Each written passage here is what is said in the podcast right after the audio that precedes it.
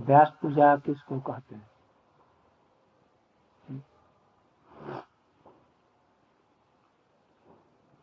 पहले व्यास जी कौन है ये समझना चाहिए। व्यास कहते हैं, विस्तार को। एक छोटी सी बिंदु से ऐसे जो करते हैं ना, गोलाई खींचते हैं सर्किल उसका नाम है व्यास? जो अपने बिंदु पर स्थित रहकर भगवत तत्व, भगवान की महिमा का विश्व में विस्तार करते हैं, उनका नाम व्यास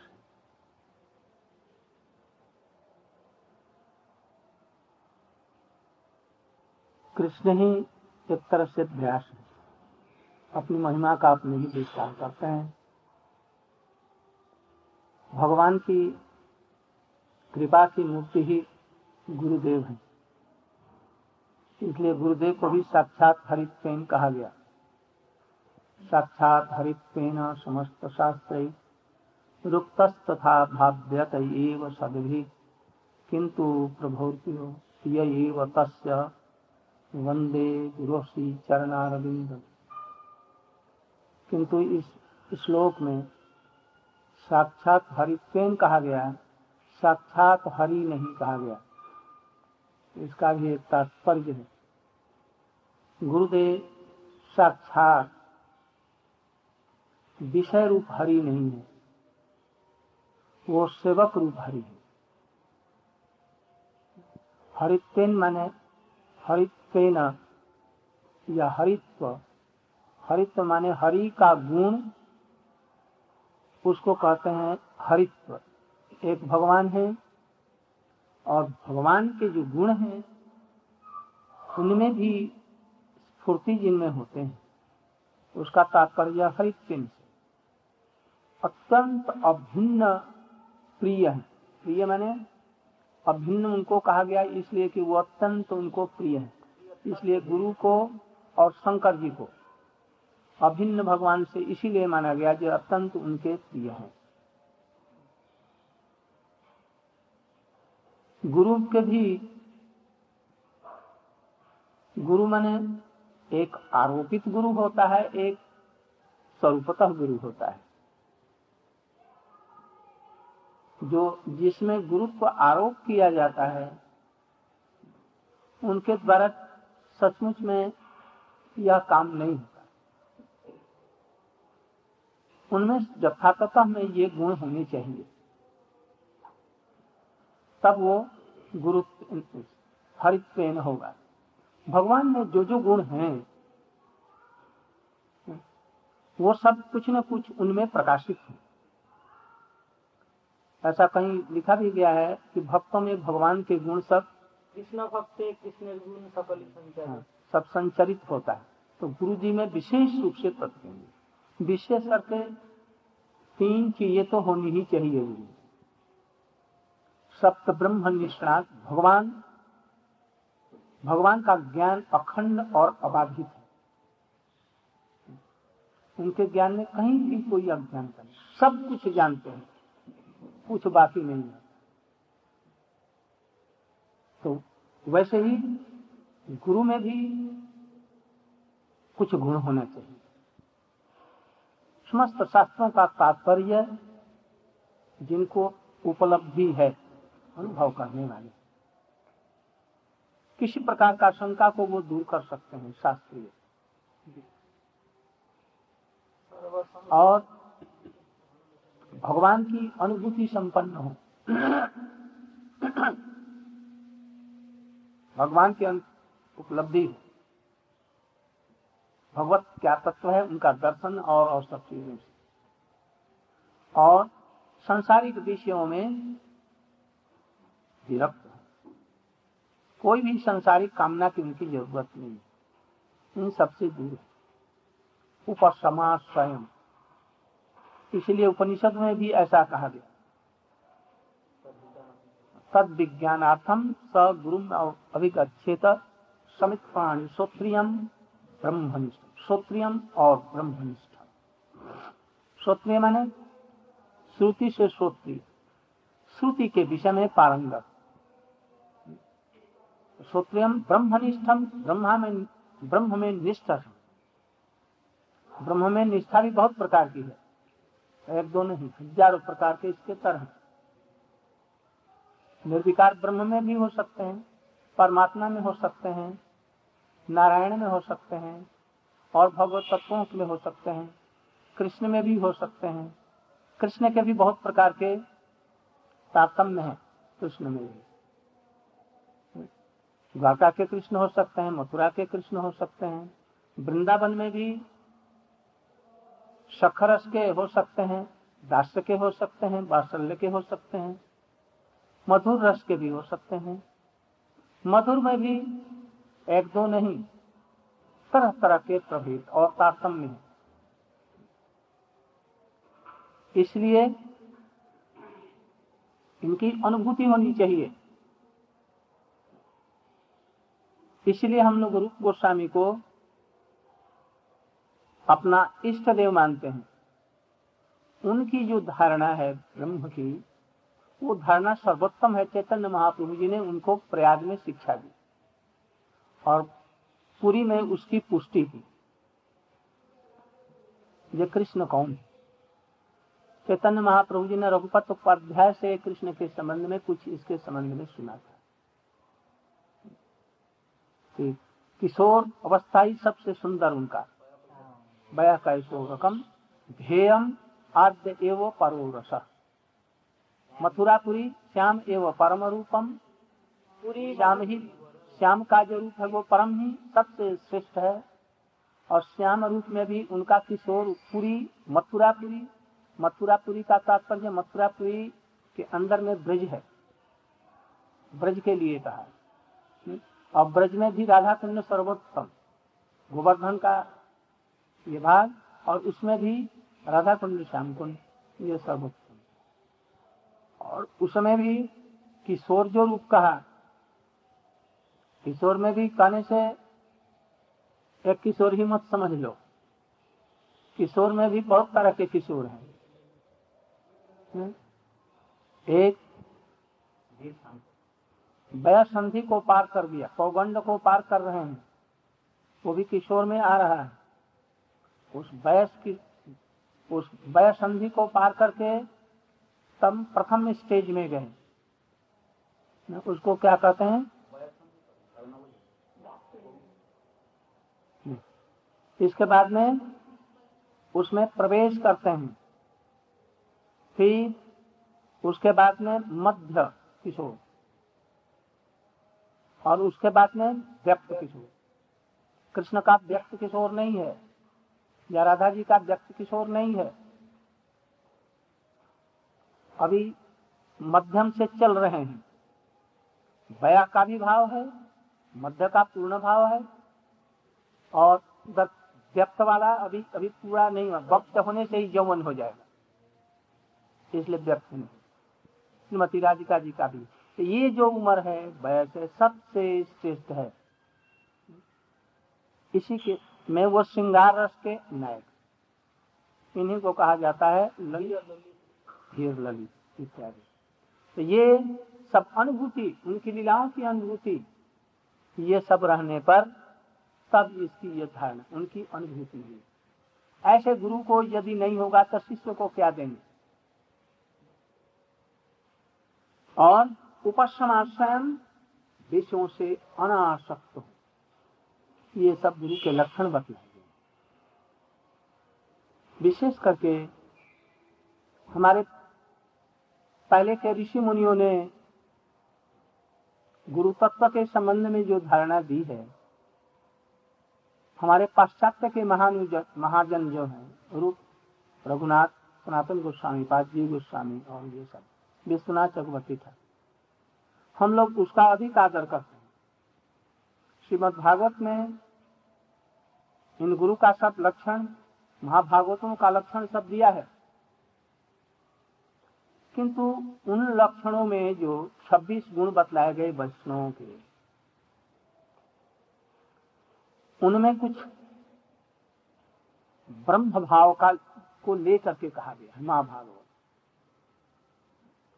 और रूप गोस्वामी, सनातन गोस्वामी और रघुनाथ दास गोस्वामी जो परवर्ती महाजन है, महाप्रभु के जो परिकर है,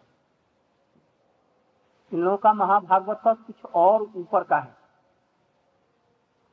जैसे 26 गुण उनमें बतलाए गए 26 गुणों में पहला अकृत द्रोह कृपालु अकृत द्रोह सप्तसार मौनी, विजित सर्वभुक अकिंचन माने ये 26 गुणों में एक है कृष्ण ही का शरण। चैतन्य महाप्रभु जी ने इसको भी कहा हो बाह्य।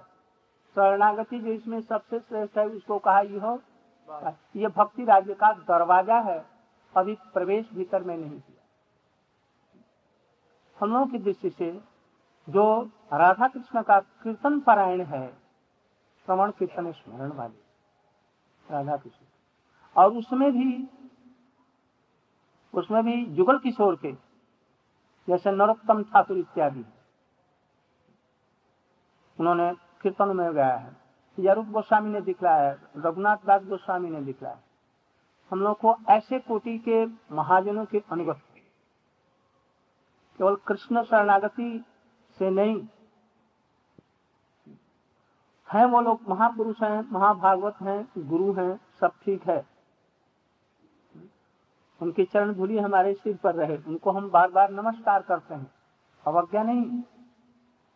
यहाँ तक कि वो द्वादश महाजन भी बतलाए गए। किंतु हम लोग अनुसरण करेंगे ये रूप सनातन, रघुनाथ इत्यादि का ही हम लोग अनुसरण क्योंकि उनकी भक्ति में हम राधा कृष्ण की निष्ठा कहीं भी लक्ष्य नहीं करते।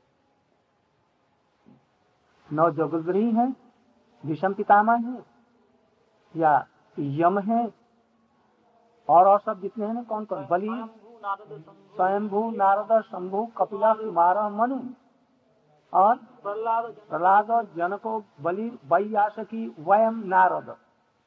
वयम माने नारद ये सब जो द्वादश महाजन है, इनमें चैतन्य महाप्रभु जी की परंपरा के अनुसार में ये सब भावनाएँ नहीं खोज करके हार जाओ, कहीं नहीं मिलेगी।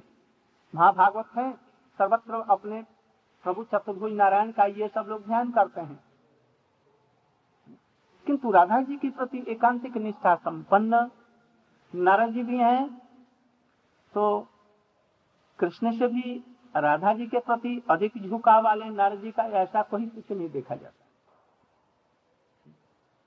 नारद जी है, महाजन, ठीक है। हमारे गुरु के भी गुरु के, परम गुरु के मान मूल गुरु वो हैं। ब्रह्मा जी के गुरु हैं शिष्य है। और वो ब्रज में भी आए हैं। किंतु इस प्रकार का भाव नहीं देखा जाता, जैसे कि रूप सनातन रघुनाथ दस गोस्वामी का ये इसलिए इन सब लक्षणों से युक्त है यदि गुरु हो और कीर्तन की प्रधानता देने वाले। स्मरण इत्यादि में नित्य लीला में स्मरण प्रधान माना जाता है, क्योंकि मन की क्रिया है, और मन की क्रिया से वो होता है, किंतु ये कलयुग है। जब अन्ना भक्ति कलो कर्तव्य तथा कीर्तन अख्या भक्ति संयोगे ने वह कर्तव्य।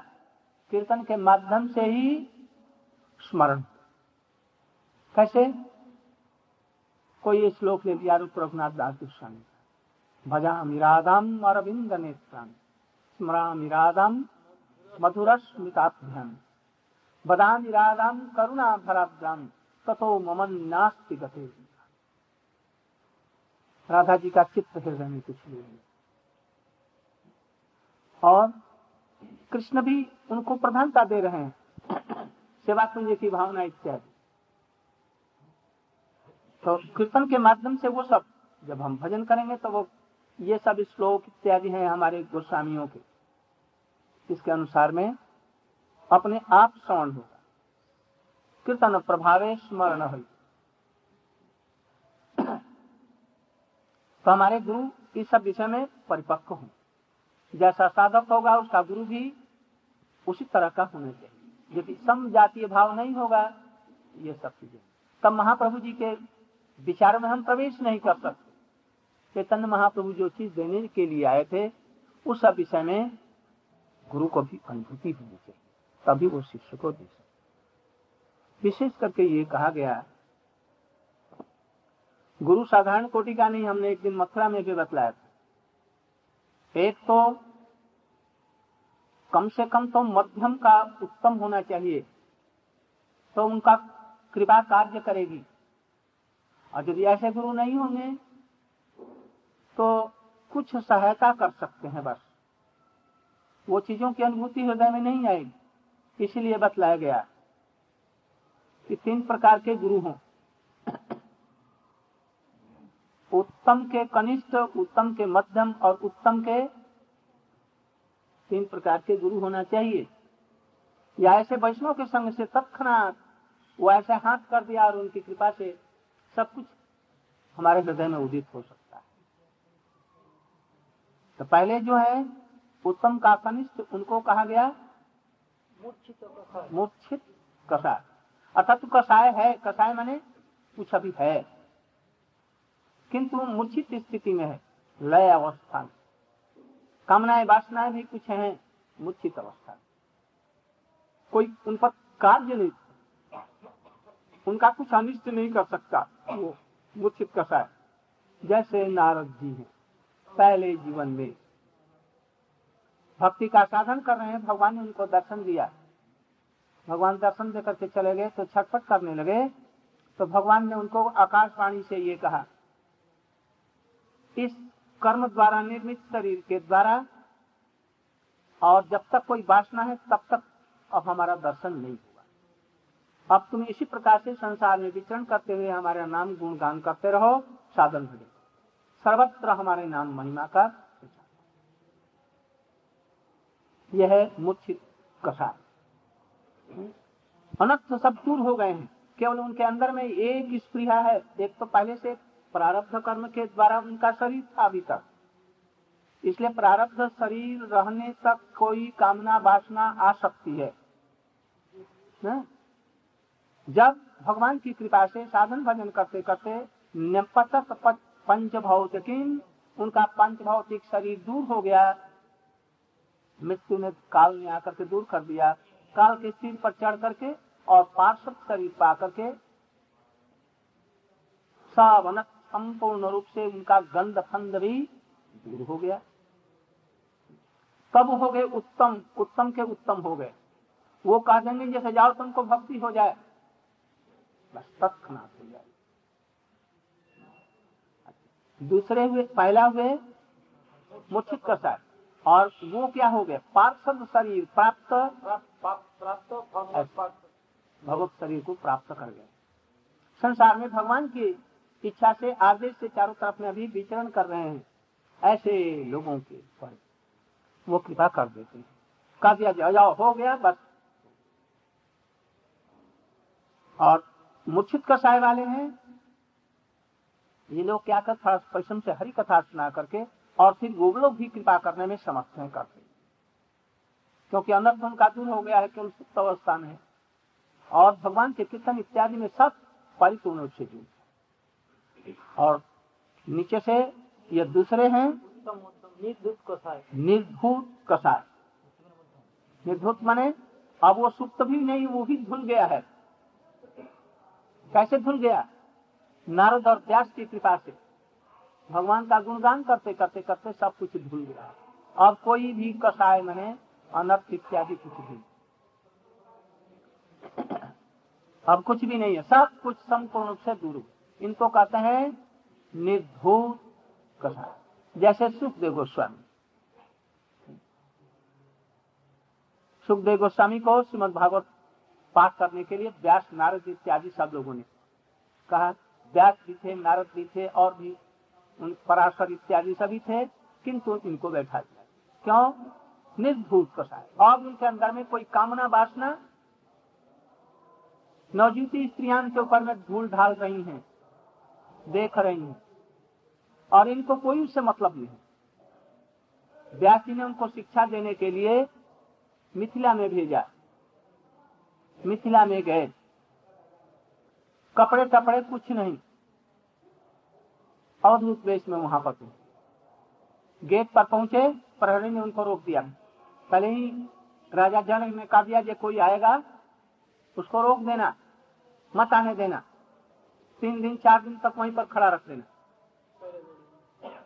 बस, पहले ही गेट पर उनके कहने के अनुसार ने उनको रोक दिया। अभी ठहरी है, मैं आदेश लेकर के आएँगे और दो तीन दिन नहीं आया। हम लोग रहते तो अपमान हो, अपमान समय से लौट आते उनको कुछ नहीं पता, खड़ा रहे वहीं पर। दो तीन दिन के बाद में अच्छा चलिए चलिए, अब आदेश पर। तो वो ले गया कहा? दूसरे गेट पर। वहाँ पर बड़ी बड़ी सुंदरिया सोलह वर्ष की, और उनके लिए पचासों सैकड़ों सुंदर बगीचे में उनको लेकर के घुमाती रही। हाव भाव करती रही। कोई भी मतलब नहीं।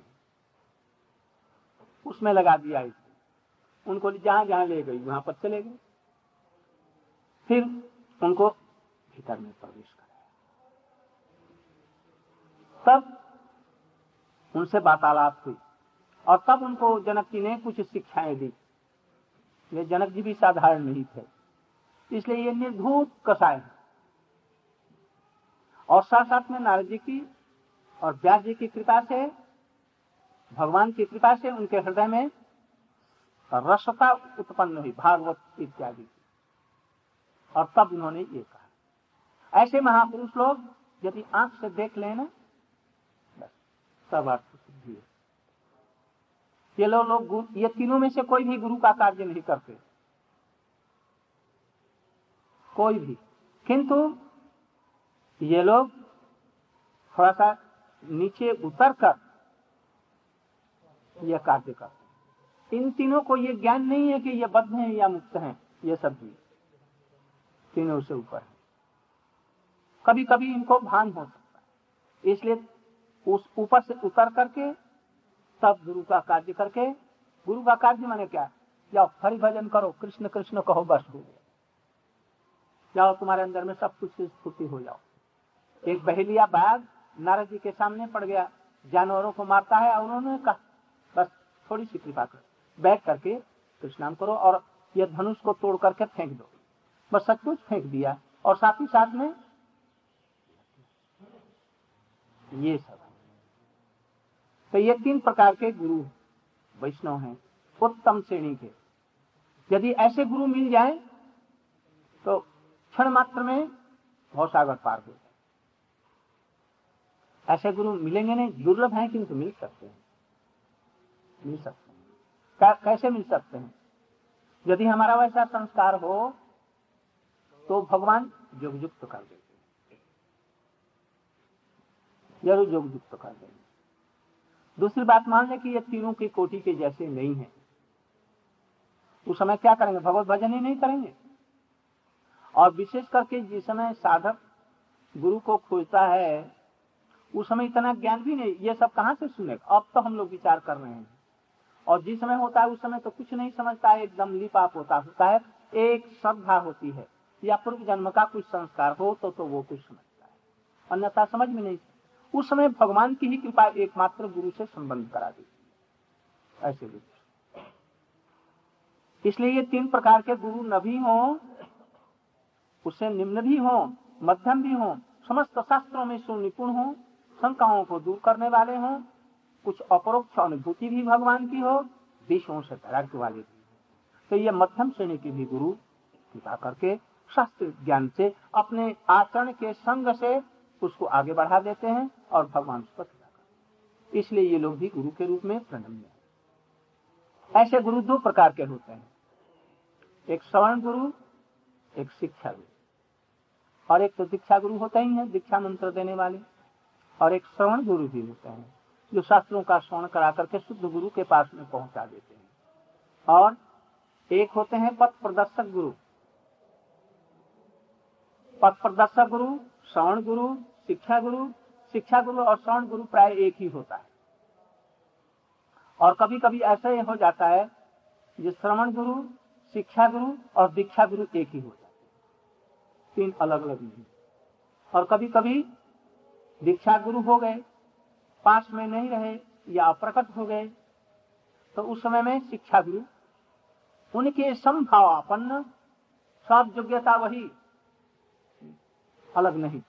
वो गुरु, शिक्षा गुरु और श्रवण गुरु का भी कार्य। इनमें किसी गुरु के प्रति भी कोई भी श्रवण पथ प्रदर्शक अथवा दीक्षा गुरु किसी के प्रति कोई अवज्ञा, क्योंकि एक भावापन्न होने पर यह होता है।